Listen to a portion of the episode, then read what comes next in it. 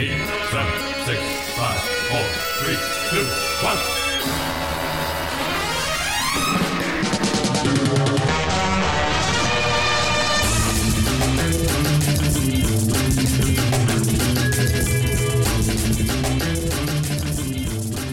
Hey, welcome back to Optimism Vaccine. I'm Steve, and joining me, I've got Adam Myros.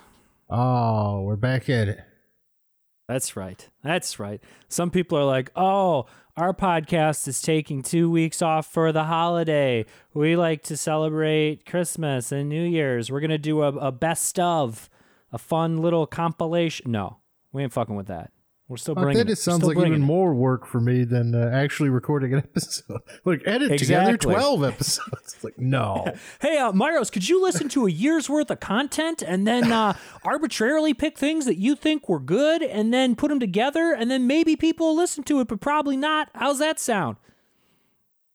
Uh, fucking I, dream. am going to take a pass on that one. I, got to say, I, Yeah. I I don't listen to such things, so I, I'm going to guess No. Our meager listenership would, would dwindle even further in this scenario. Exactly. If we're going to alienate people, it's going to be on our terms. Thank you very much.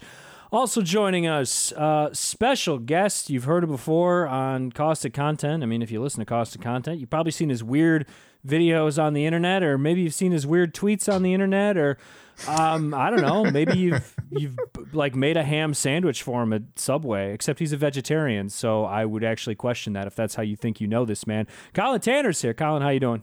Oh, you just outed me as vegetarian. Dude, people don't even know that. I never tell people until I actually That's a fun to. fact.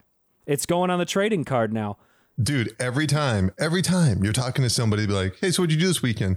Oh, it was great. I had pizza. It had meat on it. Like, I didn't ask you that. like, they give you that kind of sad, like, I'm sorry. I know this is wrong. Like, just Yeah, leave me alone, Just man. start with the apologetic tone, or they come in like real aggro on you. That's fun too. Hey, buddy, you eat any sausage? Either in a meat way or a gay way. I don't care. Those Oh people are fun too. We like that. yeah, them. whatever. They'll have to answer to God one day. I'm kidding. That's, right. That's right. and my God is very vengeful. He does not understand. All right, boys. Well, uh, this is a, a special episode. I think I say that basically every week, but no, seriously. Colin, you, you came to us with this idea, which uh, it's, it's rare. Normally, we have to chase people down and beg them to come on the show. But you wanted to discuss a little movie from 1970 called Joe. Uh, Presumably because either one, there was a, a RogerEbert.com piece that ran on December 4th of this year, which you may or may not have read, and maybe that inspired you. Uh, or my other thought was uh, you're like, uh, God damn, I love I love Joe Biden so so much. I just uh, you know I I can't wait, cannot wait to have him as our president. So I want to watch the movie Joe because it will uh, further inspire me. Is that what you're going for? I'll be honest, like the reason why we're watching this is because of another movie and one that I would really recommend uh, people go and check out, even though I think it's a bit too short for its own good. It really shouldn't have been a film. It should have been a miniseries. And that's Electric Boogaloo. It's a, it's a docu, you guys seen that one. It's a documentary Breaking about, two. uh, no, no, no, not Breaking Two Electric Boogaloo. The documentary about Cannon Films that came out, I want to say about like three years ago. Okay. It's, Okay. It's fun. It's a really fun documentary. It's a little too light, but probably the most interesting part about it is that in the um, in case you guys don't know, Cannon Films, uh, I'm sorry, can the Cannon Group, because they always had to be slightly suspicious. They made lots of movies throughout the 80s and made big stars out of people uh, like Chuck Norris. Like Chuck Norris was in like Bruce Lee stuff, but then he became a significant star through uh, you know, Cannon Group to the point where we still have to listen to him on news programs for some reason. um, and also with um uh what was the other um the, uh, the other person we'll be talking about later today is another great example of a Cannon person. Like they created their own kind of culture. But if you watch the documentary really fast they're like oh we tried to make this movie that was a remake from something in israel and it bombed. And then we made joe and that was our first big hit. And then we move on and they just like they blow right past and i was like whoa what the fuck is joe? Like it looks so different from anything else they've ever filmed. Looked a lot more like a very sad bleak you know it's is the sun sets at 4 p.m. and you're walking home alone, kind of um, Death of America sad stuff. I'm like, well, I've got to check this out. And once I did, you know, because it was a it was a very well regarded film. Once I saw it, I thought this is so good because I know you guys like great films, and I thought we should really discuss uh, great works. Have you listened to the show? I'm just fucking with you. This movie sucks. It's so fucking weird. It's so weird. And I was like, you need to appreciate both old Hollywood and new Hollywood. You need to know like film history to even like remotely be able to watch this movie because otherwise it won't make any sense like at all. Like it, there are so many Yeah. trappings of classic Hollywood in here that were like aged out 30 years prior to it. Um, but whatever. We, we can get into it. But yes, I was very enthusiastic saying we should watch Joe. It's a movie that more people should watch because it's very funny and very important. and when I mean important, I mean it's a movie that thinks it's important, which is really funny. Like the funniest movies think they're saying something, you know? So yeah, this one is it- it's it's kind of a curiosity, and I, I mean I don't know if you need like uh, a, a history lesson in new American cinema to really like oh that's the only way, but it helps to have some cultural context for what's going on that makes a movie like Joe a, a thing that is uh, n- not only released in 1970 but wildly popular. We're talking about one of the most profitable movies of the 1970s. So there's a, there's a couple of different things going on here. You have kind of the decline of the of the traditional big budget studio film.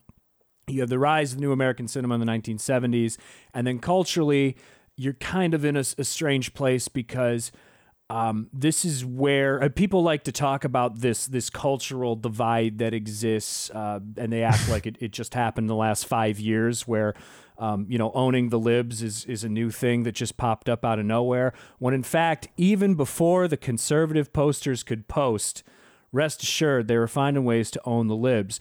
And one of the best ways to own the libs is probably to beat the shit out of them. So, a, a funny thing that happened in 1970. Uh, people who were, you know, progressive, liberal, what have you, the uh, gosh dang hippies, if you will, were obviously very anti Vietnam War. Vietnam, not a popular war, even among conservatives.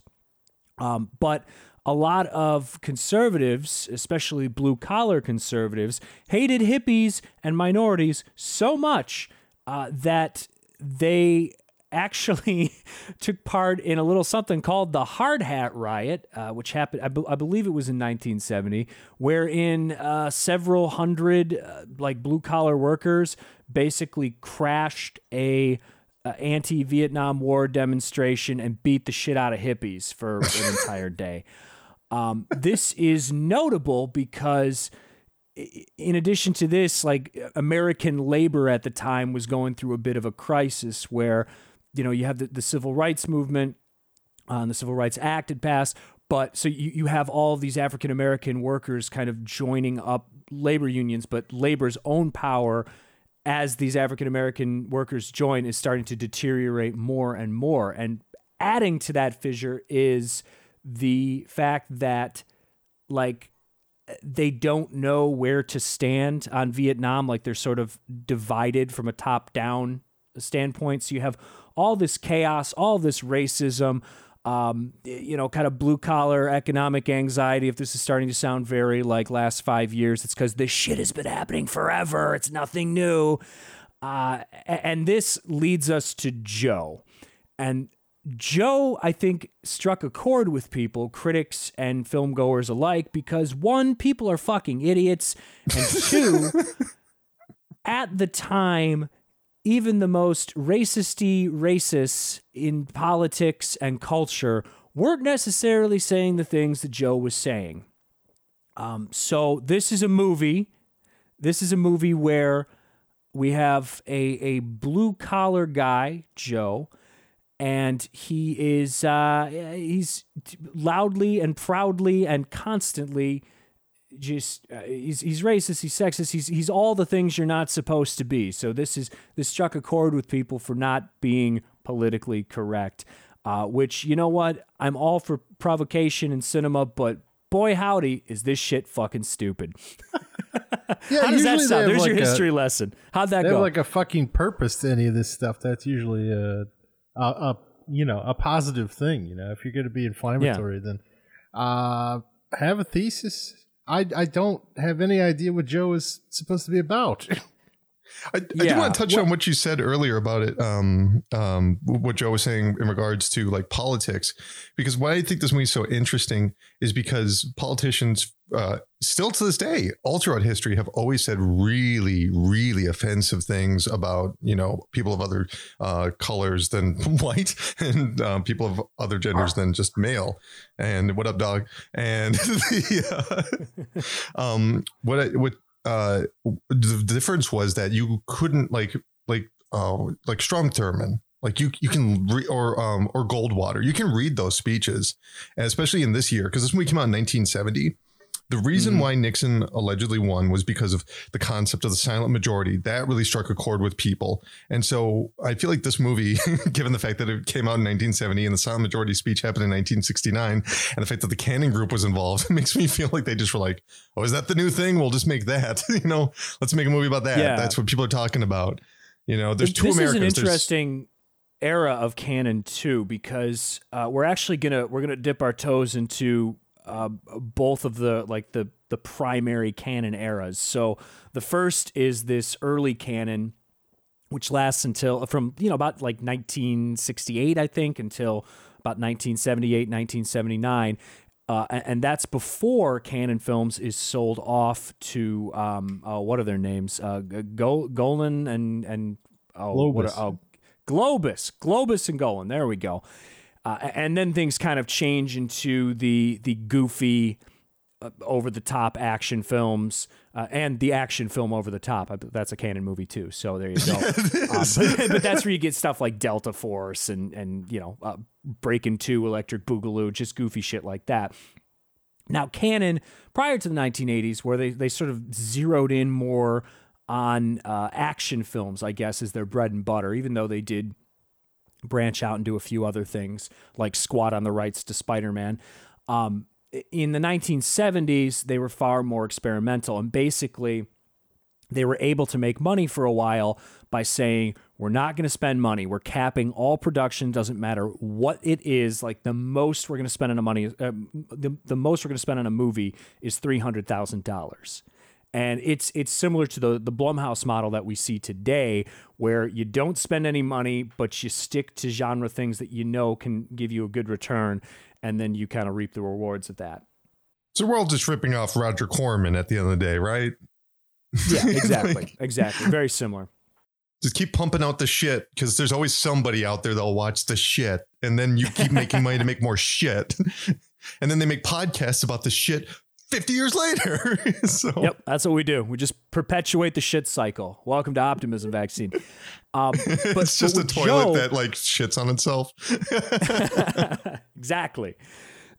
Joe is it's kind of cut from the same cloth as a lot of like the Roger Corman biker films or something like Easy Rider or uh, even something like Billy Jack, which was hugely, hugely successful uh, which is like a story about a, a goofball ass hippie uh, doing karate.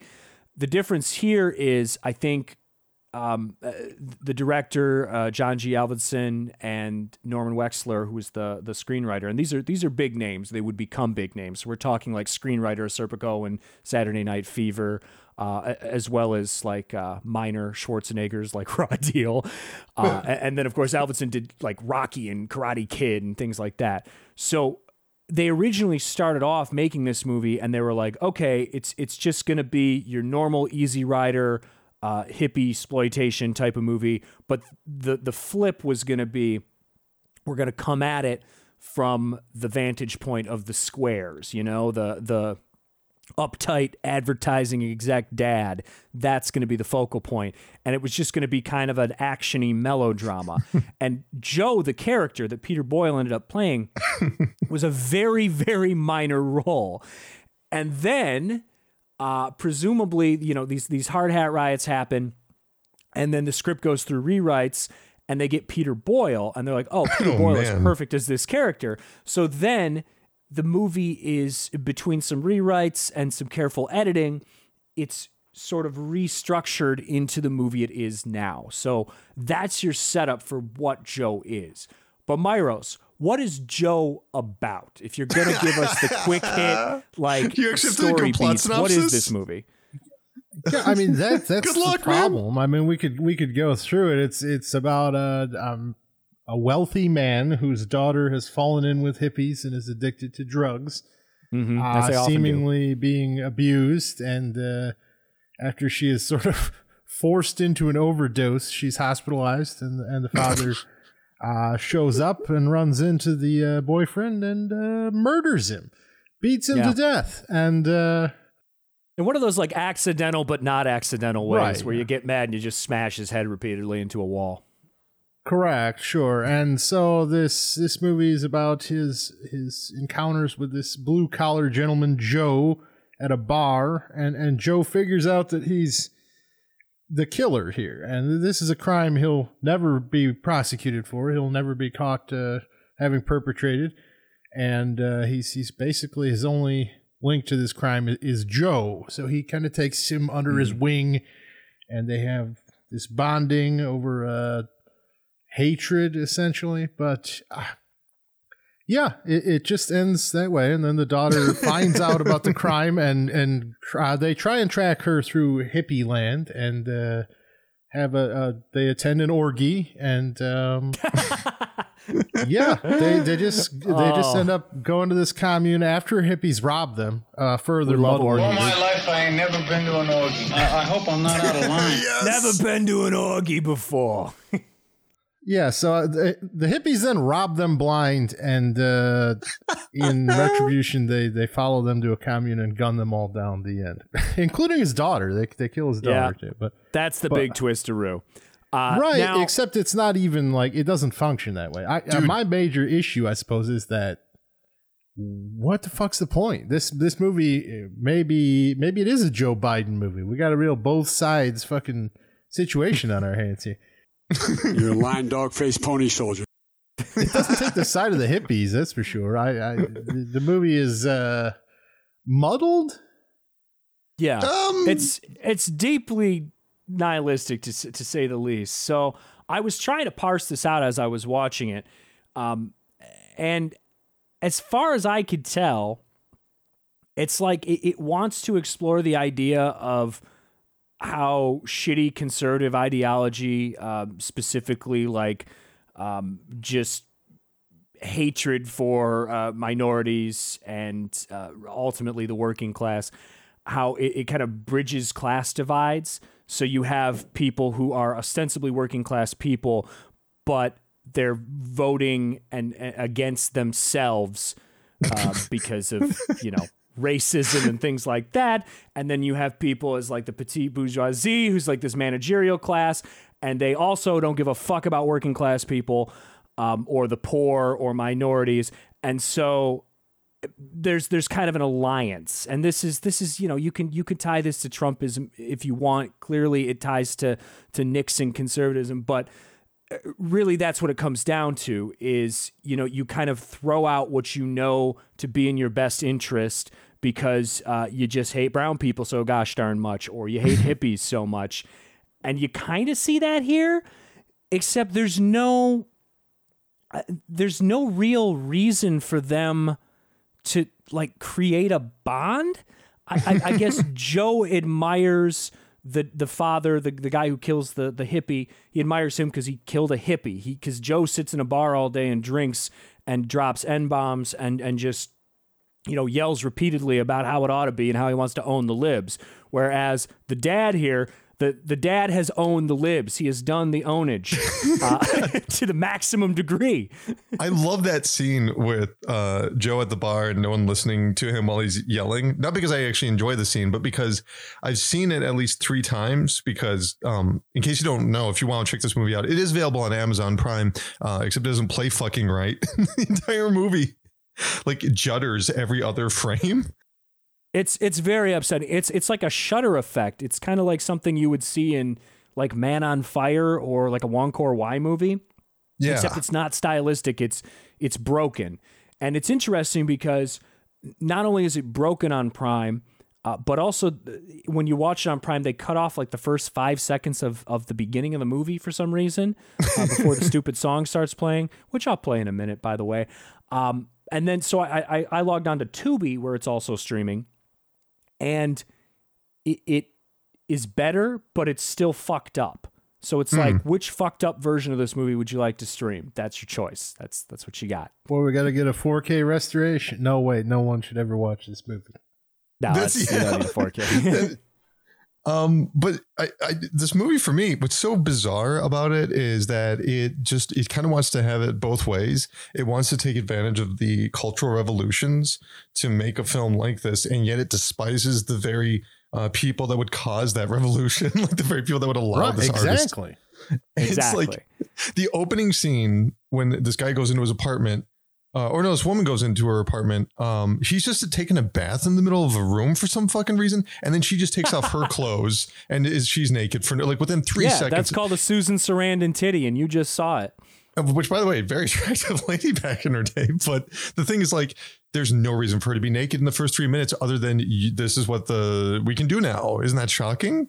You know, like, no hmm. reason for her to be naked. None. Well, it's a characterization of, of hippies and their free love ways. That that is the thing that is holding this movie back from saying anything at all. Is that it? It seems to despise hippie culture, and thereby it's it undercuts its exploration of this conservative ideology. Because uh, uh, who are you supposed to root for here? Who is in the right? It, it turns it from what could be somewhat illuminating, and instead it just feels uh, hyper nihilistic. Like everyone Yeah. is wrong, everyone is an asshole. Uh, regardless of, of what your political ideology is, the life choices you make, you're a toxic a nightmare. So, uh, what it's that fuck am I lazy kind of South Park criticism, honestly. Where Unless, you know uh, South Park just kind of writes itself into a corner and goes, "Well, everybody's a piece of shit." And in this case, it's like, "Well, you know those hippies, they're drug dealers and um, they they pimp out women and uh, but you know Joe is clearly racist and he's a murderer." And uh, the ad executive dad, he killed someone and he aspires to be like Joe. He idolizes Joe's like frankness and bluntness and all this shit. It's like, man, you guys all suck ass. Like just everyone is terrible. And I'm not saying you you have to make a movie where it's just like, oh, here's the hero. Like I don't need a hero. All right. There's there's plenty of great movies out there where everyone's a piece of shit. Okay. Um, go watch a Noah Baumbach movie. It's there's a lot of those. Okay. Um, but here it's like not only is everyone a piece of shit, but no one has anything to say. There's there's no clear through line for any ideology. There's nothing interesting going on in, in the background. Even the chaos, even if the thesis of the film was, you know, uh, everything is is completely splintered and just irredeemably broken culturally and it's just a big melting pot of turds. Even if that is your thesis, it doesn't communicate it well. And, Right, and really yeah. you're you're not getting much and it's going as soon as things start going and it takes about fuck like 45 minutes for this movie to get anywhere Uh, Joe does not appear until 27 minutes in. Yeah, like exactly. The 27 minute mark is when Joe very first. By the way, the the, the, the I just one thing I want to touch on. Why is this movie called Joe? That's one No thing we idea. really need to talk about. I think it, it Yeah. speaks to the intent, and that is what is broken for me because there's a Hmm. disconnect somewhere. Like this movie is called Joe. It's got this uh, imagery on the cover that you know he's holding a, a fucking gun target with a hippie on it.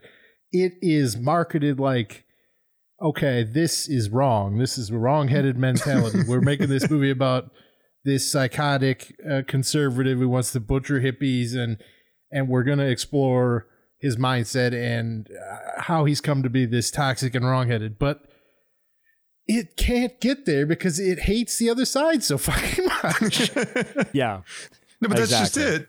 Um, I like to think of it kind of like it's all about how you approach a story. You know, like remember when they announced they were going to make a Facebook movie, and everyone's like, "That's so like pathetic." Hollywood's out of ideas, and then it turns out it was the Social Network. And Everyone goes, "Oh, I get it. It's a Facebook movie." You know, you realize there's Mhm. actually a lot of potential here. This is like, um, this movie tries to be like about at least twelve different movies because it's about um, the generational bond of World War II veterans um, and the, how they've been disenfranchised because, well, actually, I actually I don't know why. I don't know. They actually don't have anything bad happen to them at all in the movie. Like the two main characters. No, and, characters. and and the class conflict that arises, it's like their shared hatred of hippies, uh, Bill the ad executive and Joe.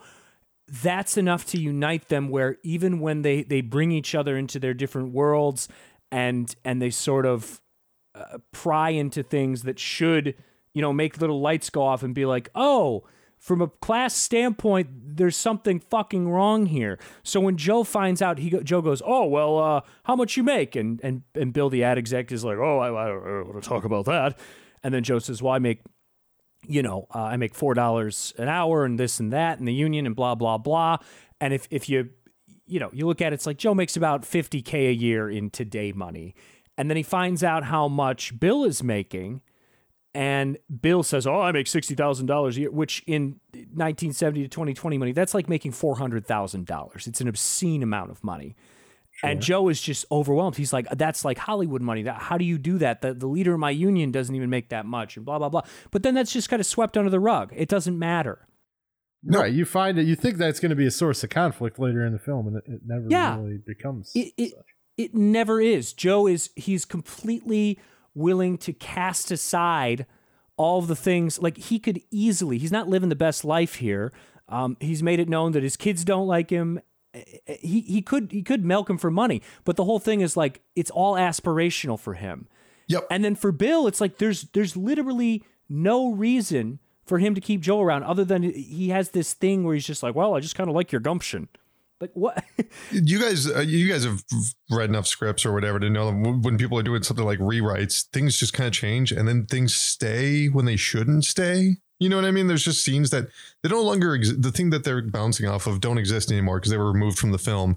There's an extended dinner sequence that makes no sense within the context of the film where they they he, they come over for dinner at, at Joe's house and so it's these rich people coming to this poor yeah, to have Chinese food which I mean yeah it's talking about class but like there's no, it like it doesn't connect to the way the characters act outside of that scene. Like it's just these different these actors playing different characters where they're at odds with each other due to class and then it's never and it's like it's touched on over and over and over again like oh Mhm. yes the nuts are being eaten out of the can. Oh i like them. They're fresher that way. Like and i thought it was kind of fun at least at least it was doing something. It was talking about two Yeah. different sides that it understood the rich ag- agency guy and the the poor uh, guy who's uh, you know working some union job in 1970 the problem is, is that it's it's a it's a film that is it, uh, the duality it's working with the the juxtaposition if you will uh, in in generations is the hippies versus these people. It understands these old people really well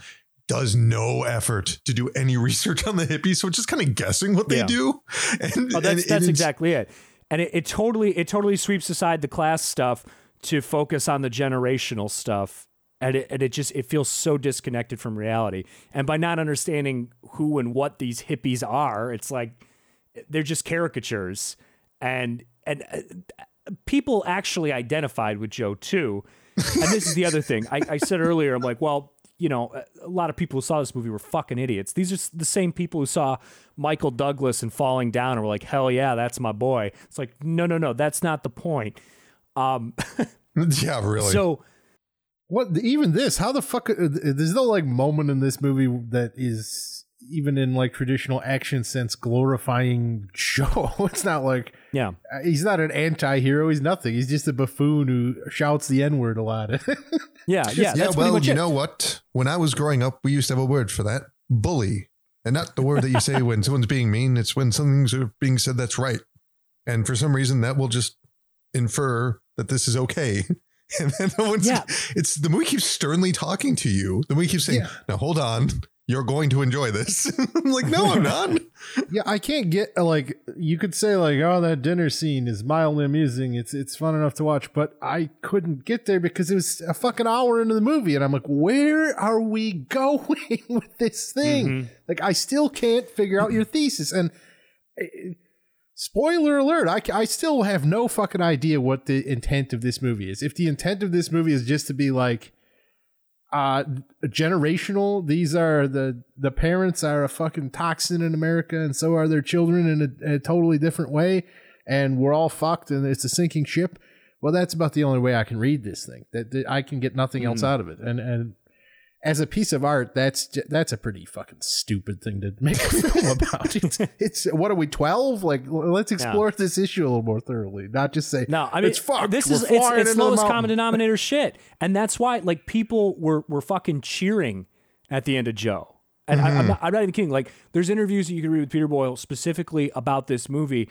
And for a while, he refused to do any roles where he had to act violently because after he had, did Joe, he was like, "This fucked me up," and people like took it seriously and and thought I was the good guy, and I I can't do a movie like that anymore. He turned down the French Connection because of Joe, and Joe fucked him up. So he's just like, "I can't do it." That's that's the kind of like I just I can't. and he would have he would have been amazing in the French Connection. He should have been in the French Connection. Like even though the version we have with Gene Hackman is like perfect, like of course he should have been uh, Popeye Doyle. That makes so Uh, much he, sense. he should have been in. Uh, he should have been in Joe Two, Citizen Joe, a movie that was rumored for like ten years, to the point where Cannon Films was like promoting it, even though it didn't exist in any way, shape, or form. No, the Well, best part is James Crazy Caan. Joe. They did Crazy. He actually he got so hard up for money. He did a film called Crazy Joe. He welched on the idea of him like uh you know not doing violent content. One thing, one thing we, we have to do though. Normally, I play these trailers. I saved this one because I, I just want to jump right into this movie. But uh, the Joe trailer is is dog shit. It's one of the worst trailers I've ever seen. Which is weird because normally from this era, it's it's good for audio format because they have to tell you exactly what's happening. This this is this is terrible. So, but but we get a few reviews that are read out loud, Oh my And- god. and we get the Joe song. So here we go. Four stars. Devastatingly funny. New York Daily News. Hey Joe, why the devil did we go to war before?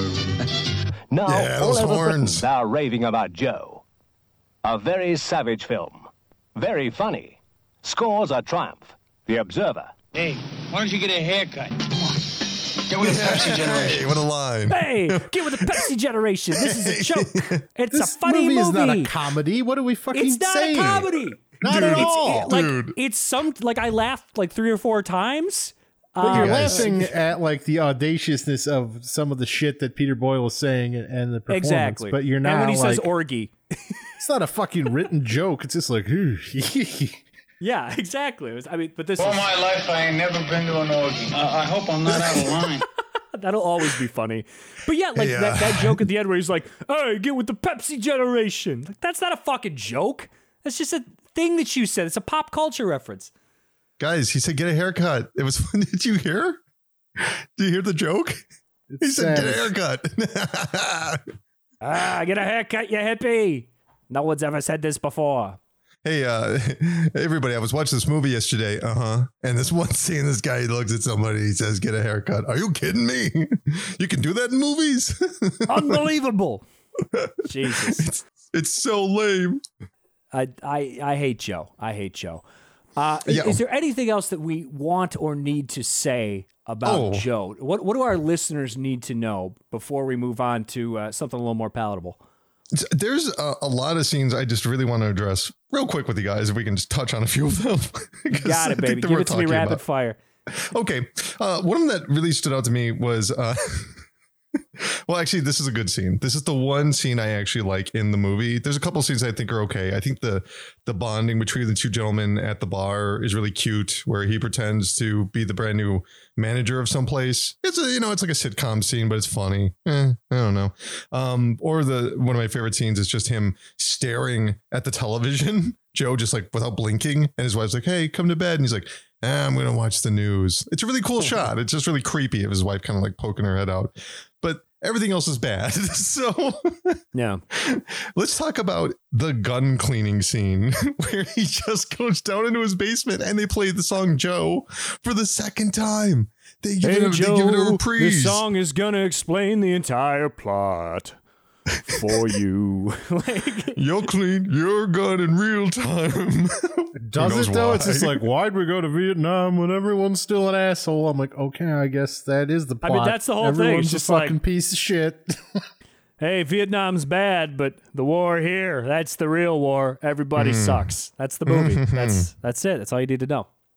Also, the, the the dad, you know, the, the entire film doesn't work for me on multiple levels because right away the daughter takes drugs that I guess she wanted to take but didn't want to take. She goes to find the drugs from her boyfriend, and then she he's like, "Here's the drugs," and she's like, "Thank you," and then he goes, "Yeah, take it," and then she's like, "No, I don't want to take it." Like there's just like scenes are really inconsistent. But the thing that's very strange to me is that they go to her apartment, and I don't know why. They say it's to collect her clothes. But why would they care? Apparently, and they say her place stinks or something. I'm just thinking about like and because he goes there to pick up the clothes, the guy shows up and he says something about like, "Yeah, your daughter, eh, whatever." And he gets so enraged, he just murders the guy when he's killing him. yeah, I mean, uh, I'm guessing he doesn't have the highest, you know, he doesn't think highly of, of his daughter's boyfriend, but But why go? Why even be there? all he says is like, he's just like, "Hey, man, you're you're Susan Sarandon's dad, man. You're a real square. She thinks you're not a groovy dude." And then he's just like, "Ah!" and Okay, okay, so head. what what he says to uh, the father to get him enraged is that he did a number on his daughter. Like he implies that his daughter is like sexually attracted to him, and he's like, "Oh, before me, she was trying to bang all these old men." And then his dad gets furious and kills him. Yeah, that's right. That's I mean, all the it guy takes. a- again with the tone. The guy, it's not exactly like I was fucking crying tears for his death. He's a huge piece of shit. Yeah, he's fucking sucks. Not a good hippie. but there's some elements of truth though. That's just it. Like apparently the guy considers himself to be a great painter. And it's like, oh, of course, this guy's a total asshole. Also thinks he's a great artist, you know. And it's like, oh, that's that's that. There's an element of truth there, but it doesn't Well, and, understand. and there's also like there, there's some reality to the fact that like yeah, New York in the 1970s, and all of a sudden these these fucking hippies stop smoking weed and like banging in fucking flower fields and start shooting a lot of heroin, and that's a different kind of drug. Th- That's real shit. But uh, they paint with such a broad brush with all the hippie characters that they, they don't give them any nuance and because the movie hates everyone and everything without any nuance um yeah it just it like like we said before it doesn't work I doesn't like work how at the all. guy does a huge dose of heroin in his arm. He just fucking jams it in. A- and then And she wants to immediately, fuck uh, him. Susan Sarandon's sitting there with him, watching him do this fucking junk in his arm, and, and she goes, "All right, let's make love." I'm like, I don't think that's how heroin. I'm no, I'm no heroin expert, but I don't think you're like, all right, time to fuck. Yeah let's get on the boneski train. It's like time for your when that spike gets in like my vein i want to hop on the boneski train. Yeah man that's that the the opening scene with Joe though, where he's just yelling at everyone, and then he goes to the jukebox and he can't find a song because they ruined the fucking music and all that kind of stuff. I when I watched this today, for some reason, I thought it, uh, instead of watching Peter Boyle deliver this, I was like, if they could just get David Cross in like a tutu to perform this monologue, it would be so perfect. like it's just exactly the kind of thing he would do. Like it's it's it's God. beyond parody, instantly beyond parody, and it's trying to like say like I, will say this much: um, the, some of the things that it says uh, about racism are, or like the, the actual racist coded language that it uses, um, is still used to this day. The idea that oh, the, black people they only make money by having babies, like that's a direct line out of the film, and that's Yeah, still something that people queens. believe. Yeah, yeah. People still believe all of Oh, these yeah. old myths, and it's it's and they've been like debunked. They've been, you know, not only have these like been debunked, they've been fucked. They've been turned out. These are not real things, and like people still will like parrot them on social media. It's insane to imagine that a film from 1970 and like social media of today share that tone. But the problem is Mm. that it doesn't address that anymore. Fuck that. I guess the guy's a racist, but he's right about some things. Is he or is he not? Like, what are you trying to say about this guy? Exactly. Like you've at this point in the it's numerous times throughout the film, he just escalates situations severely. Severely. and the guy just keeps agreeing to hang out with them, even though it clearly puts him in danger. And there's no there's nothing wrong with this guy's life other than his daughter um being, you know, in trouble at the moment and him killing that guy. Like the Joe part doesn't make any fucking sense. Like, he just doesn't need to be there for so much Yeah. of this movie. Yeah, yeah. Yep. It's it's uh frustrating when the movie like tries to it like hints that it's going to get at something. Like there's this point where they're I think it's the first time they meet up and uh, they're talking and Joe who is making no money. The guy's ba- basically barely getting by, and then we have this guy who's very, very upper middle class, maybe even above that level. But he, they're talking about their savings and how uh, the rich man has 18 grand stowed away, and Joe has 10 grand himself. So there's almost like this sort of parallel. Like, oh, it doesn't. There's like no victory in capitalism. But Mm. again, it's it's just never something that is investigated further throughout the film. It's just like, ah, well, we threw that out there. Let's let's move along. Yeah. Yeah, you can't Yep. just poke at stuff and not actually comment on it. Otherwise, it it just becomes and then the story, Mm-hmm. and then this happened, and then we went there, and then he died, and then he went down, and then One more instance where this movie's just kind of going like everything's broken, we're all fucked. And uh, again, I just I'm not going to react to a, a narrative like that these days. I mean, it's just it's very Yeah. juvenile. Thanks, we know. It's very fatalistic. there's, there's no point to it. I will say I'm amused that the father looks uh, uncannily like uh, Jeremy Irons circa 2020. Mm-hmm. Oh, I thought he looked Yeah, like the guy from got that going. uh, Twilight Zone, the movie, and uh, UHF, the guy who played the villain in UHF that ran the TV network. I don't Oh. know.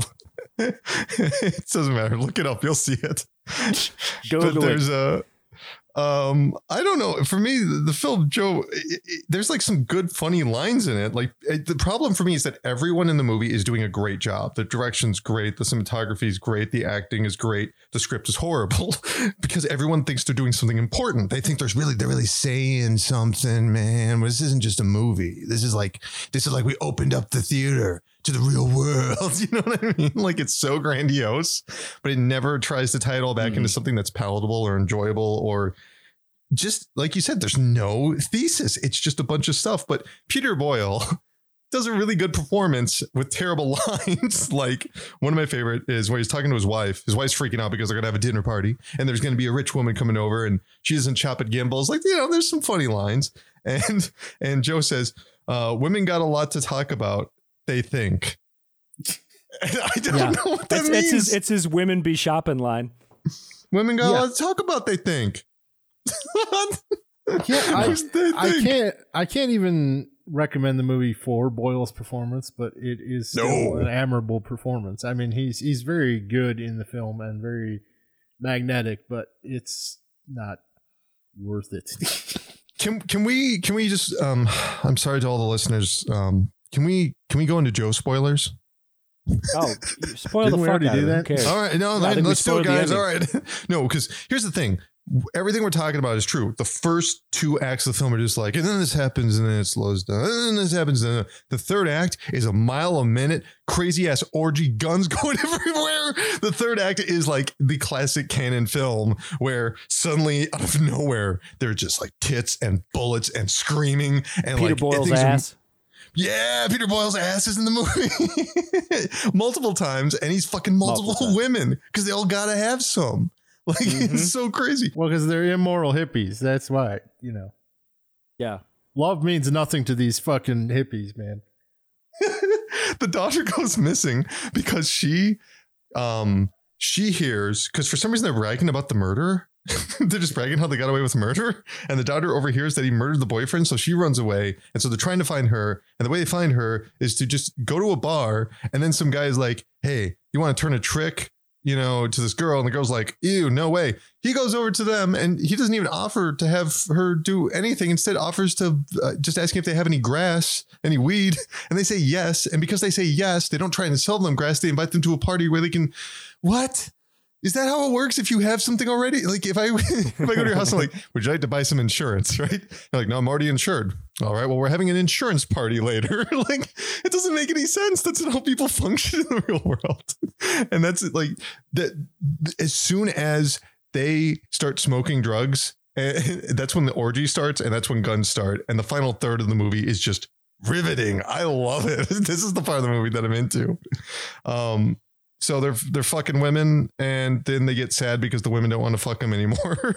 Did you notice that weird Yeah. long extended sequence where it's like, haven't you ever had a one night stand? Yeah, but I decided. Now the women are deciding. Things are changing around again, here. it's it's these moments where, especially in the third act, where you feel like it's getting at something. You know, it's it's getting at this uh, like shitty conservative dude's sexual frustration because like Peter Boyle's just like, "What? I got on there, I pumped twice. It was great, wasn't it?" She's like, "Nah, not really. No." And then the other girl was just like, "Eh, not so great." And and even uh, And then some other even girl the other guy, she's just like, I don't know. It's you know, it's whatever. It doesn't make it. And they really just, I mean, they're not like outright insulting them, but they're just like being completely blunt. And Joe is kind of taken aback by this. Uh, but it but it doesn't do anything with it. Like it, do, it doesn't factor into anything else. It's just kind of a you know checking a box basically. Hey man, if you want it that much, you can have it. What? like, please, please hire someone to read proofread your script like a woman, stating woman. Holy shit! Holy shit!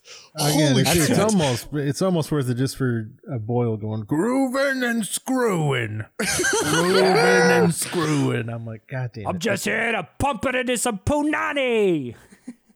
But there's back to back fucking. really back well. to literally one girl gets out of the bed and another girl jumps in and he starts fucking her and she's like, "Hey, what the fuck? like, is that assault? What the fuck just happened?" But of course, um, the best way Boyle manhandling that other woman when they get their stuff stolen is so fucking funny to me.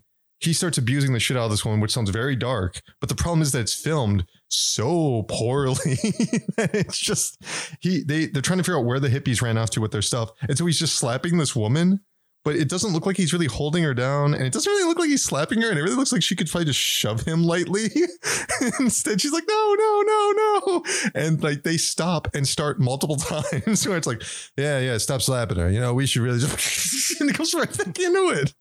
like there's so many moments where things just stop and start over and over and over again. I love it. It's so adorable because they think that they're really they're being off script, man.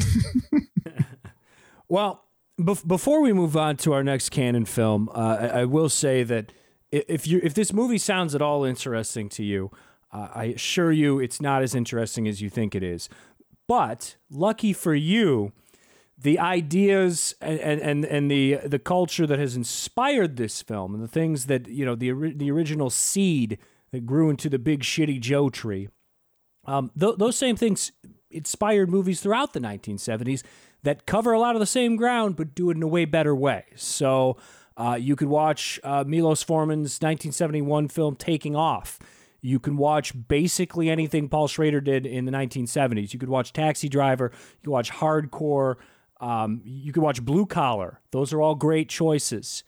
Just do that instead. Watch those four movies. Watch any of those movies, and you'll be much better off Would they exist without Joe? Is the question I would say because it Joe seemed to prove that there was an audience both critically and commercially that would that would watch this.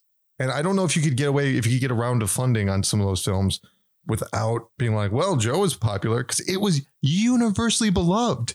It's hard to exaggerate how much people loved this movie, and it, it it's Yeah. it's bad. Like even I young mean, people don't liked know. it. You you could speculate on something like that, and and you could talk about like the impact of a film which is sort of the the you know opposite world version of Joe Billy Jack, uh, which I also think is kind of a colossal pile of shit. Yeah, Um, it is. And that that was a, a big driver for independent cinema kind of getting wide distribution and, and being being able to compete with the with the major studios. But the point is watch better movies. Yep. okay? That's that's what you can do. And if we're talking about better movies why don't we uh, hit fast forward to the 1980s and watch death wish 3 In a world gone mad, there is only one law. His. Charles Bronson. Death Wish 3.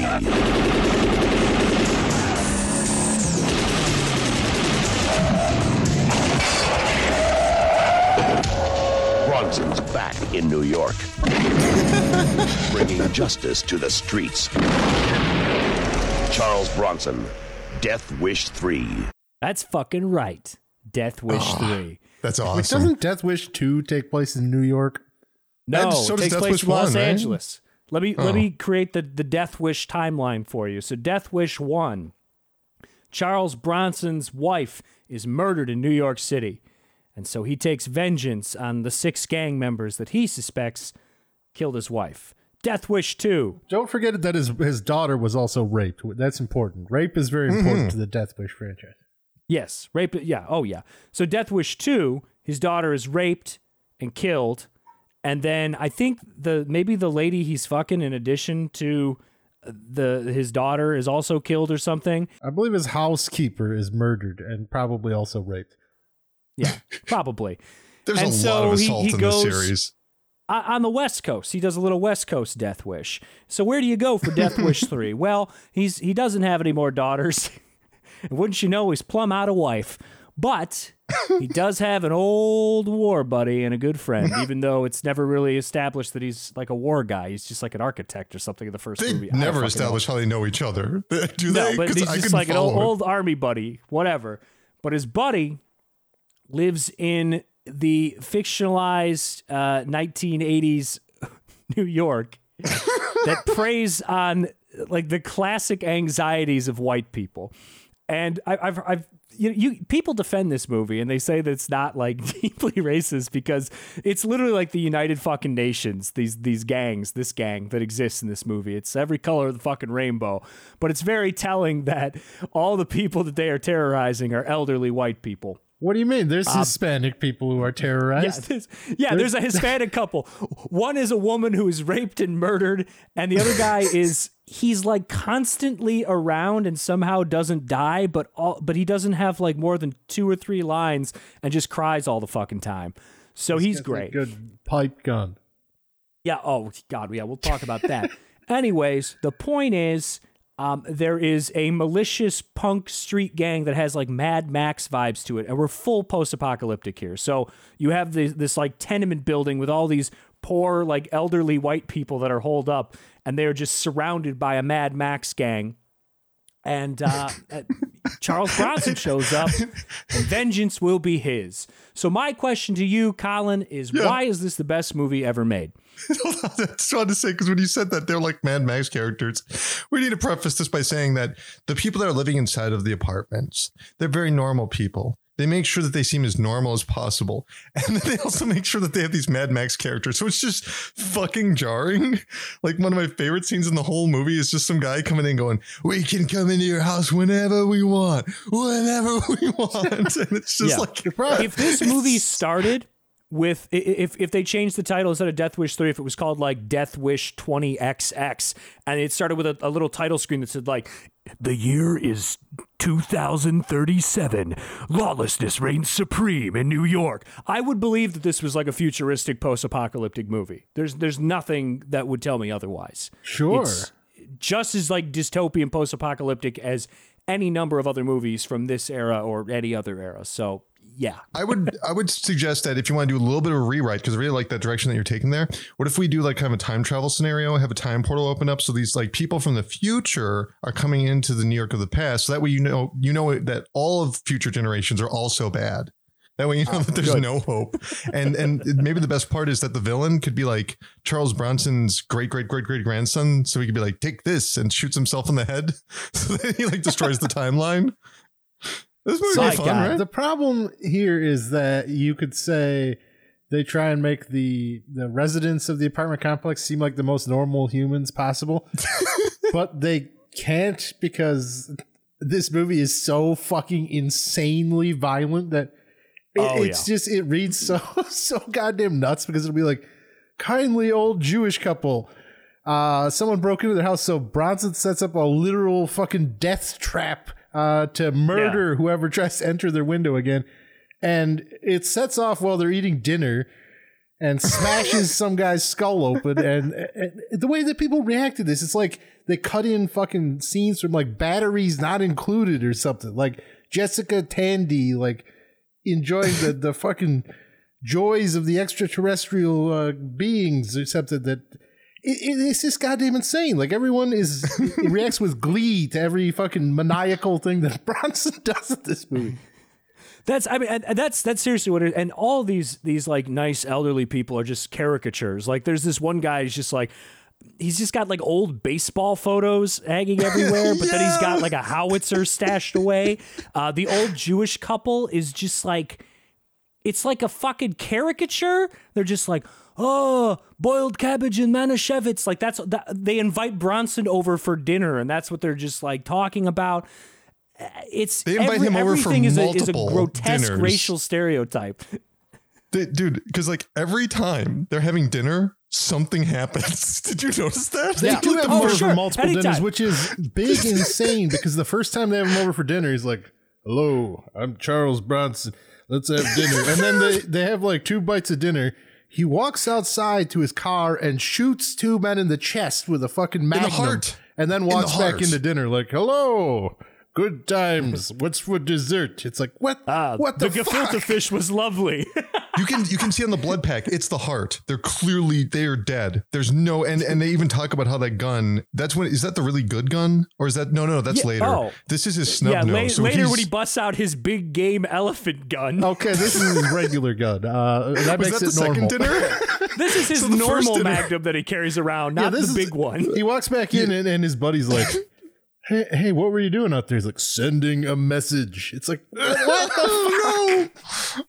That's Yeah, when you're like, oh, okay, you want to get some dessert or something? Call the police, call the police, call the police. Like, I mean, and, and the basic plot here, the basic plot is just that Bronson shows up, his buddy has been killed by this gang, and then the police show up and think And Bronson did it, so they arrest him. But then uh, somehow they figure out that he's Death Wish Charles Bronson, and they're like, okay, so what we're gonna do is, since you like killing people and we don't like want to do cop stuff, I guess we're just gonna let you go kill a bunch of motherfuckers and we won't arrest you and we'll take credit for it. And Bronson's like, okay. And then he just goes on this this goofy ass killing spree. Now, uh, you could levy any sort of cultural criticism against this movie under the sun.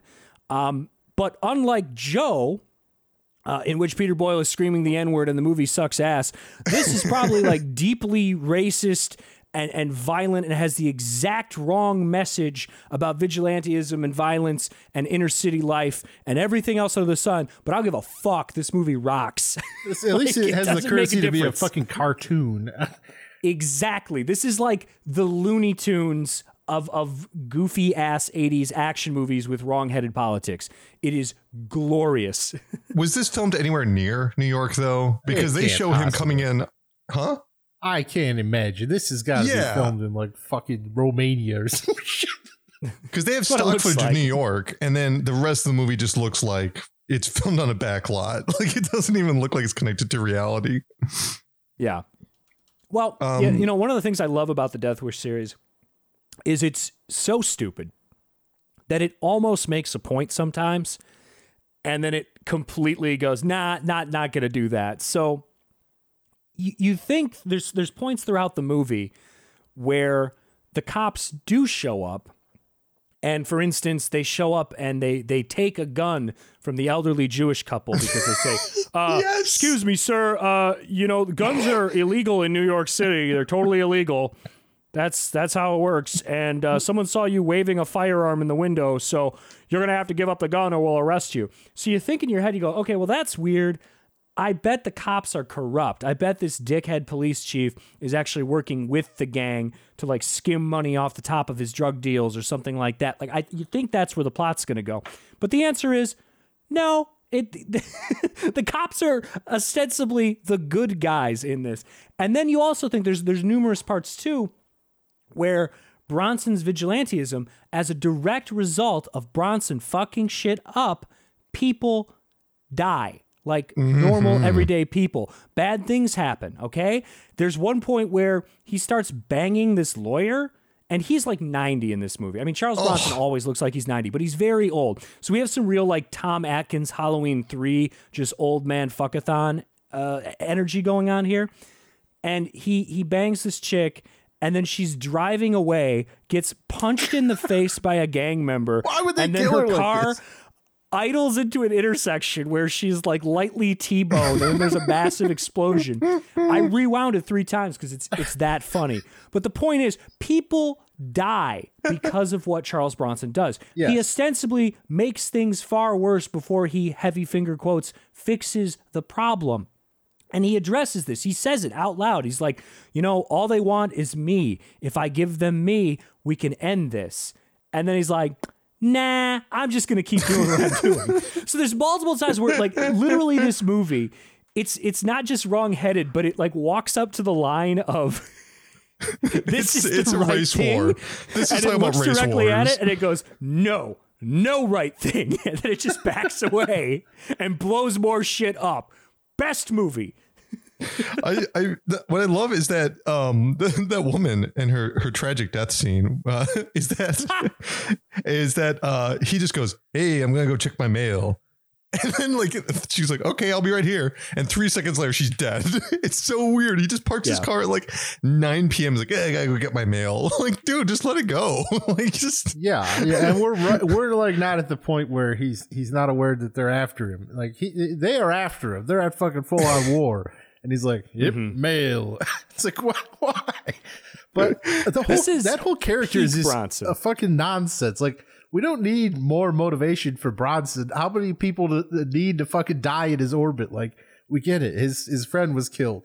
Even if I hadn't seen the previous two films wherein every other person in his life has been raped and murdered, I would get it. His friend was killed. That he's out for revenge. The end. Oh, Why do we need this insane public defender who is uh, probably 40 years younger than him who just Oh yeah. uh, goes out of her way to look him up, drives up to his house in this fucking crater surrounded by a war torn maniacs. And and is like, oh, I I just had to find you so we could fuck. Like I I just need to fuck you oh. immediately. Well, And- no, hold on. The chemistry was pretty good in those scenes because, like, when you when you oh, watch them dating, no, they- it's really cute because either she's saying things like, "Ooh, I want to fuck you," "Ooh, you're sexy," "Ooh, I want to fuck you," or she's saying things like, "Somebody's got to clean up the streets, just clean up the streets." it's just like yeah, really I get horny from intense. clean streets myself. Yeah, it's gotta have that fucking dad shit Oh. too, where she's like a public defender and she's like, I'm just it's unfortunate that I'm on the wrong side of the law. But that's just it. That's the that's that's what you're talking about. Where the scene where the cops are showing up and taking away the guns, that's not supposed to be something that will come back later because you're supposed to inherently know that's how it really is, isn't it, folks? The criminals Yep. get to keep the guns, and the good people get um, um Oh. their guns um uh taken away. You know, like the stupid bullshit talking points. Once again, like fucked it, turned it inside out. Ain't no truth in it, man. Yeah, the, the difference is is like between this and other like shit heel conservative ideology action films, of which there are many, is it's impossible to take this seriously. Okay, Yes. it's not like it genuinely has anything to say because it's that fucking stupid. This is like it, the, this is the equivalent of like a clown like driving around on a tricycle honking a horn and then at the very end like the horn spits out a little flag that drops down and says like there was a Benghazi cover up or something. Like it doesn't matter. Like the conservative ideology is so backburnered for the stupidity that it's it's easy to laugh off. If anything it makes it funnier. And but only if you Bronson want it is, to be. is the glue. What's that? That's that's just it. Only if you want it to be. This this film is is your uncle who you can hang out with and you can laugh a little bit, and then he's like, well, you know, that's fortunately that's what those people over there are doing, and you know what he means. And just you can ignore that and just move on to a different subject like race cars or something. you know, like Yeah. if you if you want to think about Hey some of the uncle, things this let's talk about race cars and not the race card. How's that sound? but but my favorite scene is where uh, Miss Rodriguez is uh, assaulted and murdered. Uh, and then they show up to the hospital, and this doctor, who obviously just understands, um, you know, bedside manner, just looks looks the husband right in the eye and says, uh, "Miss Rodriguez has expired." no, yeah, like she's a carton of milk. And it's great too because Bronson, like right before that, calls up the hospital and he looks at the at the crying uh, man who that's all he does. He just cries and he shoots his pipe gun, but he's cries like, "Oh, my wife, they raped her, man!" Ah." And Bronson's just like, "I just spoke with the hospital. She just broke her arm. Everything's okay." And then they show up. Your wife has expired, Mister Rodriguez. And he's like, "Oh no, what happened?" He's just like, "Complications due to." Broken arming. this is so awesome. Like this movie is so rock dumb. Like it's the same thing as the defense attorney again. Like w- why? We don't need more escalation. they No, they there's fucking zero raped his reason. wife and broke her arm. Why does she need to die? like this, it serves no purpose at all. Now, because guys, it's like roaches. Like roaches. You got to kill them like roaches. Like continuously they they make so many references to people within the inner city being roaches. They make no like it is it is not even like subtext. They literally say it out loud like multiple mm-hmm. times. Like you got to kill one because then there's to be five more. And that's a really disturbing way of looking. That's you know here's the thing about Joe and about Death Wish three, and they're very much uh, interrelated. The idea that like in in, in popular culture, the idea that instead of it being like an external threat, like the Germans are coming or the aliens are coming, um, or even the idea of like the Civil War. If you look at like classic film and the way the Civil War is portrayed is portrayed as tragedy, is like, oh, if only they knew that they were both good or some bullshit like that, or the South was good. If you really watch some like Birth of a Nation, really disturbing shit. This film just it, it doesn't know any of the sociology doesn't want to learn any of that doesn't even want to try to figure out anything. It just wants to just push everyone down and shoot everyone because they're making the world too challenging to understand. And that is really dark if you think about it. It's like the I mean, that's it's that's it's kind of like if if you want to talk about a, a, a script collab here, this seems to be a collaboration between a 13 year old boy and like your racist Mima who hasn't driven through the city limits in 25 years because she like read about a carjacking in like 1987 or some shit. Like it, it- it's What's it's that from? completely it's it's written by people that have never actually been in a city or have any idea like even in areas of high crime like what you know what the plight of the urban working class is and that's fucking fine because again if this movie had even a, a tiniest the the most tiniest inkling of a clue it wouldn't be as hilarious as it is it's it's just beautifully stupid and god bronson as an action hero i mean we oh. talked about his sex appeal but really, he's always been old. He's always looked old. When the first Death Wish came out in 1974, he looked fucking old. So by the time this drops in, you know, 85 or whatever, he looks ancient. And keep in mind, these movies keep happening. There's a Death Wish 4 that comes out in like 87, 88. There's a Death Wish 5 that comes out in like the mid 90s, a decade after this. He is a thousand years old. And he looks he's just crag faced, the gray hair. He's got the great body thing going where it's kind of that Chris Jericho body where it- it- maybe there's a six pack underneath there. There but is when kinda they, when he takes his shirt off. He, he's he's got like uh, some He's pretty good. going on. Yeah, he's got muscular definition, but a gut, and he just has this like this like sinewy dryness to him. He's like a, a withered muscle tree. I love him. I love him. He's just he's perfect. Also, And- can we can we talk about the relations between uh, the scripts uh, between Joe and and Death Wish Three? I, I guess they just they love this idea, this little this little plot device of the of the World War II guns that you brought home from the war, which Oh, yeah, I don't believe was really that common. I know it does. It did Chekhov's happen. howitzer. I mean, I th- I'm sure it happened to an extent, like your fucking service revolvers. I don't think many people are walking out with fucking chain guns. like Yeah, an you- did you bring the anti-tank turret? missile. The- I mean, I guess that, that we should stop making fun of Bronson for checking the mail because it made perfect sense considering what he's, he was regularly having mailed to himself. uh, uh, At last, both a, an my- elephant gun and a fucking uh, missile launcher. Yeah, just you know, standard stuff. dude okay if you shot a man in the spine in cold blood in, in in daytime i'm sorry it doesn't matter the entire neighborhood even if okay like here's the thing once again we're talking about like the the the the two sides you know it doesn't understand its its supposed antagonists because if that guy actually if giggler or whatever his name was uh died that would really affect that community in a very sizable way because of course if he's living within the community he's not just living in this gang he's living in, in and has a job or maybe he doesn't have a job or maybe he has family or maybe he has kids or there's no way that it's just this individual but they like to prefer to dehumanize people where they have no connection to the world outside of Yeah. um, being an, a soldier for an uh what does the gang do exactly what's their point do they make money Uh, they snort loads of coke, and fucking Bill from Bill and Ted is in it, uh, and it's led by. Oh, Oh, God, God, I, I, don't even- I can't even remember what the actor's name is. Um, I don't know, but he's a oh, fucking Gavin, hero. Gavin O'Herlihy.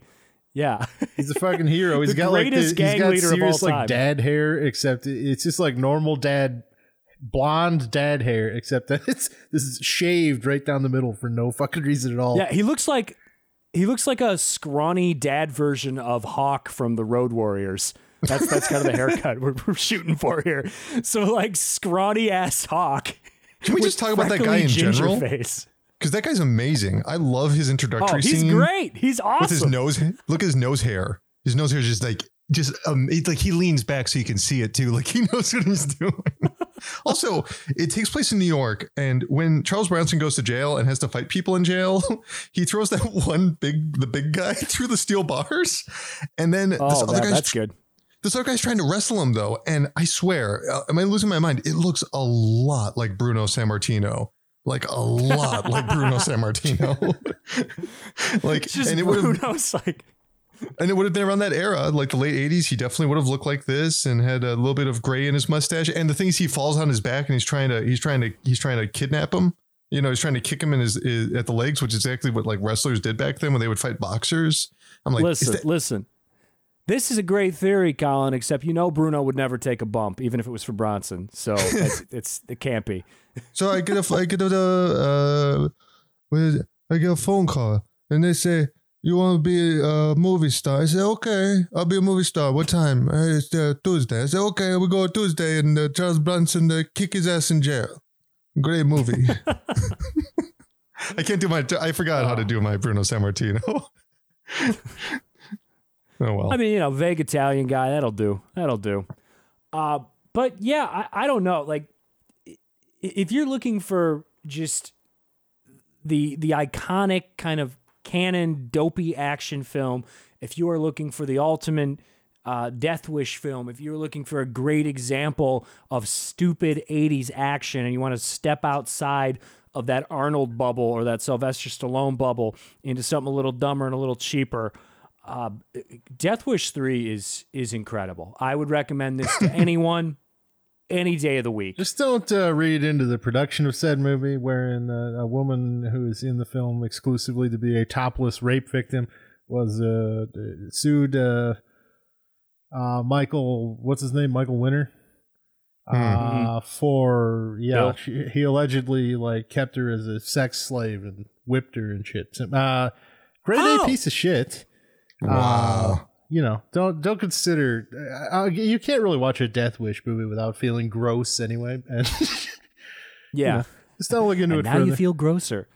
It Yeah, is a don't- don't movie. it. This Well- movie is like so close to being, like Steve said earlier, like about sort of the escalation that a vigilante can cause. Like Bronson is in reality the villain of the film, but uh, it's just thankfully dumb enough to uh, ignore that. I guess either explore Yeah, it or yeah. don't. And uh, Joe couldn't pick a lane on that front, and that's what Shri firmly picks a lane of. Who gives a fuck? But I don't know. I don't want to overhype this movie because for me, everything except for the final 20 minutes is kind of disposable. Like you can kind of just watch like a, a best of for five minutes and then watch the complete final 20 minutes because there's a lot of scenes of old men walking around and being like, ah, it's bad out there. Yeah, it's bad. a lot of stuff going on. It's real bad. And then he goes on a date. oh, I wish you'd clean up the streets. It's boring at times. But but the thing is, then they have an explosion. And I mean multiple explosions. But when they have an explosion, it's like the best fucking explosion you've seen. it's so good. And when people are shooting guns, um, it's those classic caps, which are amazing, unless you're Brandon Lee. But they're amazing because they like shoot out smoke and it just like everything has like a lot of texture to it, like the smoke coming out of the gun and the explosions. You see the glass breaking. It's really intense and exciting stuff. You know, but yeah, I, I, I'm like consistently entertained by this movie. I find it to be uh, a blast. I think it's like one of the better, like low budget action movies of the era, but it's not well made. It's a very poorly edited film. Uh, it's it, it it's it's cheap and shitty, but uh, never stops being fun. I don't know. Give me fun every time, Yeah. and, and this slate, Yep. that's for sure.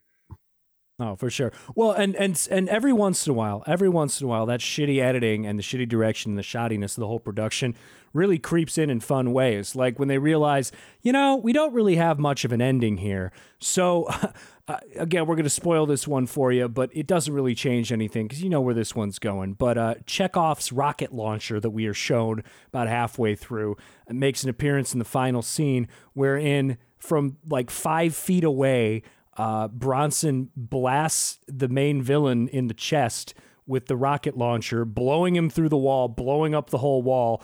Bronson Awesome. and the police chief are unscathed. It's fucking awesome. And then his corpse is just burning outside. And this is like, I mean, I'm, I'm explaining this like it's an extended scene. This is like 10 seconds. Yeah, it's just, it just boom, ends. bam, down, roll credits. And then Nothing. roll credits. And again, you're you're like, what are? I mean, it's Death Wish three. You're like numb to the fact that it's not saying anything. But what an insane fucking note to end on, where the credits are just playing over this the street, and it's just a burnt out husk. It's just playing over like oh, yeah. three Leveled. burning cars on an empty street. It's like what? what? what? Our heroes rolls out of town. He just fucking picks up a suitcase, walks away, and the entire place that he Yep. just quote unquote saved is a smoldering rubble. That's right, baby. The good stuff. No, but they at the end of the scene, you actually see like the the the Jewish couple, like they're looking on and smiling, and the older guy, like he's cleaning his new apartment. Yay, Oh, our wait, wait, wait, neighborhood's wait. ruined. I'm sorry, that never happens. They never go back to those characters. All we see is the chaos without any No. like of the benefit. Like it just, it's just.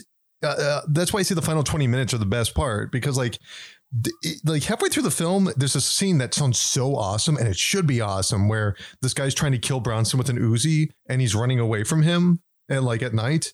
And that sounds like such a cool scene where it's like hide and seek and there's an Uzi going off. That's like whoa. But instead it's really slow and boring and it's like damn it if you could take the energy of the final 20 minutes and just like inject it into some other scenes I would be like I'd be like over the moon but as you know Colin, I think you're underestimating uh, how great it is to watch old man Bronson fucking run. So uh, I love I'm him. to disagree with you there and say it's highly entertaining. no, I- I love it, and I assume your audience will love it. I just don't want to overhype it because it's it's one of those films that it gets a lot of hype sometimes. don't want people to get like in there. I, I feel like anyone who goes in will f- immediately figure out that they shouldn't be like anticipating some a great piece of work because the like open of the movie where they're just shooting like basic establishing footage of New York City where again the film's not made apparently made in london which is equally fucking insane but uh oh, that's very bizarre. oh, I might. yeah, but the establishing footage, uh, it's shot like the worst handheld footage you'll ever fucking see in a, in a real movie. It's just, it's just like, what the fuck are we doing? It's like simple city skylines, and the cameras just go like, it's like, what? Dude, did you like the music with like the synth drums, like the oh, oh, yeah. with Like the saxophone? I loved Collins. it. I kind of thought this movie was gonna have a really cool score, and then it was just like the fucking cheesiest horse shit on earth, real quick. Where it would just like pan over to like a a painting of like Revolutionary War soldiers or something, and the score would go like. It's like Yeah, I like opera. Yeah.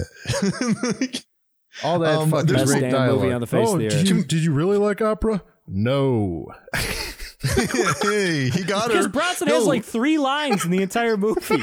no, no, He's- guys. it's that's, like a, it's like a Charles Bronson doll where you pull a string out of his back and he says like one of seven famous lines, and that's all he repeats throughout the movie. Did you guys ever do that to one of your dates? I know it's kind of like corny, but I, I'm old fashioned where you tell them you like opera and then later they ask you if you like opera and you say no. you say no, yeah. So that's a, that's a slick one. Got you. That's how you, that's how you get them. Oh, that's how my grandparents met. Yeah, fellas, you want some dating tips? Start with that one.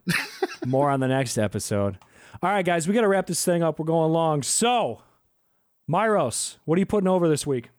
Uh, I didn't prepare for a put over. This is like a special episode. Oh, shock of the fucking century. Uh, just put over. Uh, I just over watched this Cyberpunk. movie. Uh, I'm just fucking with you for our bonus podcast, which we'll be releasing prior to New Year's Day.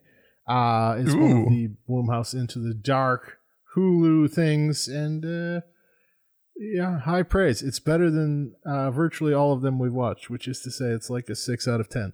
Uh, so go watch it immediately. Now, uh, more accurately, uh, you know, if you're uh, helping us on Patreon, we, we certainly appreciate it. And uh, this content will be there presently. So check it out. All right, sounds good. Colin, what are you putting over this week? Can I put over my own bullshit? Is that too egotistical? Yeah, egotistical? go ahead, man. Plug, plug away. Okay. Um, fuck. If you go to vimeo.com, I didn't really prepare this. I didn't prepare any of this. I just did it yesterday because I You're wanted I got doing a new great. You're doing great. Uh, I got a new computer and wanted to like make something really, really quick because I'll make like videos and sometimes they'll be taken off the internet immediately. Like I have no place to host videos whatsoever. So because they're all kind of they they think they're infringing on copyright, but that's bullshit. And the fact that people are even kowtowing to that shit, fair use actually does exist. It's insane that people are trying to backtrack that. Whatever. I could go on forever about this because I've experienced like a lot of my content being removed from the internet because they think they own something, whatever. Um, so now I'm doing stuff uh, through fair use that I know is fair use and using other people's material deliberately. And you can check out like what I make at Vimeo and look up for something called I Can See Four Miles, which is I Can See the number four and miles. Um, I don't know. I'll, I'll post it online at some point. It's it's just a bunch of like stupid little editing uh, fuck arounds. It's basically like a child that messed with iMovie for way too long. Uh yeah, and also on that channel you you have a video that you did for us for caustic content, which you are going to be appearing on a little more regularly, so people can hear you there as well. Uh, Yeah. and That video will go. Uh, the video that'll go live will be this one, and th- there's some other stuff we got. there's some secret squirrel stuff about old videos that we also have to talk about. Ooh. yeah, yeah. keep an eye on that channel for some optimism vaccine content. Yeah, we'll try and post it in a way that'll make it accessible to everyone. And Vimeo is really easy to use. So if, if you post it on Twitter, people can, it's just like YouTube. You can watch it directly through the window itself, or you can download an app. It's really not anything too funky. It's actually, I would say, pretty damn great. And the video content or the um, the servers are actually, I would say, even better in terms of quality, uh, in terms of like consistent bit rates than even YouTube. So uh, it's a Well, cool, cool that? website. I mean, it's like a nerdy thing to say, whatever. But if, if you know, you post something Uh, on YouTube, yeah, it- I, I just want to tell our audience that uh, the, the, the bit rates are exceptional on, uh, on Vimeo, so uh, yeah, check it out. I'm just saying, like when you see some fucking artifacting bullshit, like if there's like snow in a scene or something, like everyone has to deal with it differently, and it seems like Vimeo just seems to always output very select. It doesn't throttle as much as as YouTube, so you don't really have to worry about that as much. That is the benefit of having like one one millionth of the traffic of YouTube. Yeah. And so There you yeah, you go. can watch it on there, and uh, I highly recommend everybody go and um, I don't know repurpose anything for their own fun because it's legal There and you, you can go, do it man. and you can share it and no one can take it away from you. it's insane. Exactly. Exactly. All right. Well, this week uh, I'm going to put over one of the movies that I mentioned earlier in the show. So I, I mentioned some stuff from the 1970s that you could watch instead. Uh, talking about a bunch of Paul Schrader stuff, which you should definitely still check out. So uh, obviously, you've probably seen Taxi Driver before. If you haven't, you can watch that. But uh, Paul Schrader's Hardcore, um, in addition to Blue Collar, they're both stone cold classics, and I think a little bit underrated as far as as far as Paul Schrader stuff goes. Not movies that get talked about a lot. Um, but another movie that I'm going to put over this week uh, is one that I, I really don't hear people talk about at all. It's from the Czech director Milos Forman. It's his first uh, English language film. It's called Taking Off, and it's kind of like a fun comedy version of, uh, you know, uh, some of the same themes that are well, not really explored, but vaguely referenced in Joe. So Oh, definitely boy. check that out. Uh, Milos Forman, he's the guy who made you know One Flew Over the Cuckoo's Nest and Adam Myros' favorite film of all time, Hair. So Oh man! it's not true. I, I hope it's not true. Is that Wait, true, am- No, Is, is that the Monkees one or the the musical one? It's a musical. Uh, the the musical Okay. man. Come on, it's a What's, rock the, what's the Monkees one? Was it the Monkees had another film called? That's what Head. it? Head is Ah, different. Thank you. All right. Don't get your head and your That's hair the mixed up, sequel. sonny boy. That's the difference between kids nowadays and how things used to be. We had head, they got hair. Okay, so, anyways, if you listen to this podcast right now, do us a big favor. There are two links in the description. One will take you directly to our iTunes page. Uh, Apple is a giant evil monolith, and we hate them. But they control our fate. So, what you can do to help this podcast, if, if you cannot help us out monetarily, what you can do is click that link and leave us a five star written review. This will take exactly three seconds.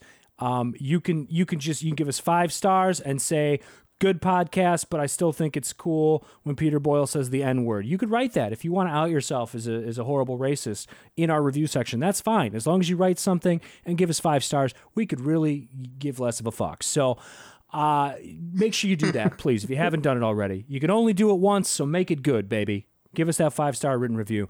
Now, the other thing you can do, if you are feeling particularly generous, uh, we have a Patreon that you can contribute to.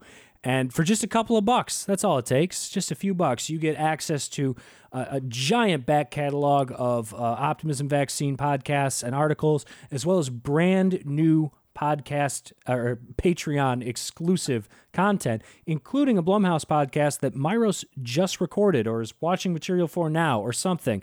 It's going to be out before the end of the year. How about that? Brand new shit right in your ears. And if you contribute more than just a couple bucks, let's say you want to give us $5, then you could be like Dustin or you could be like Paula and you could get your name read on the air on this very podcast so that you can uh, live in infamy for the rest of your life as someone associated with us in a, in a roundabout kind of way. Big so, mistake. Yeah, you can do Yeah, that. we also we also put up. Uh, by the way, the rest of our archived content is up on the Patreon now, so it is. Uh, there's a ton to read there, Tim. Oh, it's all there. It's all there. And uh, if, if you got a bunch of push notifications on Patreon because we just posted like 25 things in one day, uh, sorry, I guess. Hey, wait, is, is Anyways. Wulong Club in there? Yes, oh, it is. Wulong Club's in there, baby. Guys, go listen to Wulong Club. It's so good. Yeah, see, there you go. There you go. All right. Well, if you have any questions, comments, concerns, death threats, marriage proposals, opinions on the film, Joe, uh, favorite uh, Charles Bronson nude photos, if you want to share any of that with us, optimismvaccine at gmail.com is the place to send that. Or you can tweet at us at optimismvaccine, and maybe we'll tweet back at you if you're if you're lucky. We'll have to see. Colin, where can people find you on the internet? Uh, you can go to Twitter and go to at Dr. Crychop. That's at Dr. Crychop. You can also go to Instagram.com slash Dr. Crychop. I will always post whatever the fuck I'm doing on Twitter, whether you like it or not, whether it's informative or not. I will And not wh- shut what's the that fuck Vimeo up. again? What's the Vimeo? I don't. You know what? Let's find out right now. I'm going to look it up right now, real time for you excited. people. Real time. You this is how the if you know magic I is mean. made. Sometimes we just show you the sausage, but here you're seeing the whole sausage factory. We're grinding it up. We're making the content, baby. And what is that URL, Colin? V I M E O dot com slash C O L I N T.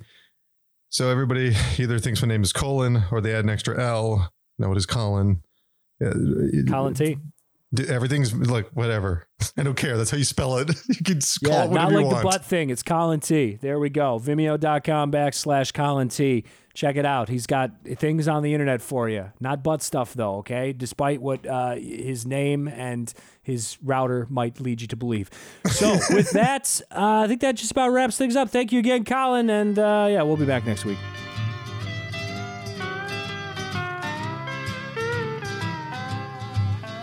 Hey Joe, don't it make you wanna go to war once more? Hey Joe, why the devil did we go to war before? What the hell for? I saw a fella selling junk to children. He gets nervous every time I pass. Cause he knows that if I catch him, I'm gonna bust his head and kick his fat Hey Joe, don't it make you wanna go to war once more? hey Joe, why the devil did we go to war before? what the hell for? Three nights a week I work until seven. Gotta make me some overtime. When you got a wife and some children, How the hell can you save a goddamn dime? hey, Joe, don't it make you want to go to war once more? Hey, Joe, why the devil did we go to war before? What the hell for? People demonstrate against my country, looking for an easy buck. But if they want my contribution, well, they can go take a flying. Hey, Joe, don't it make you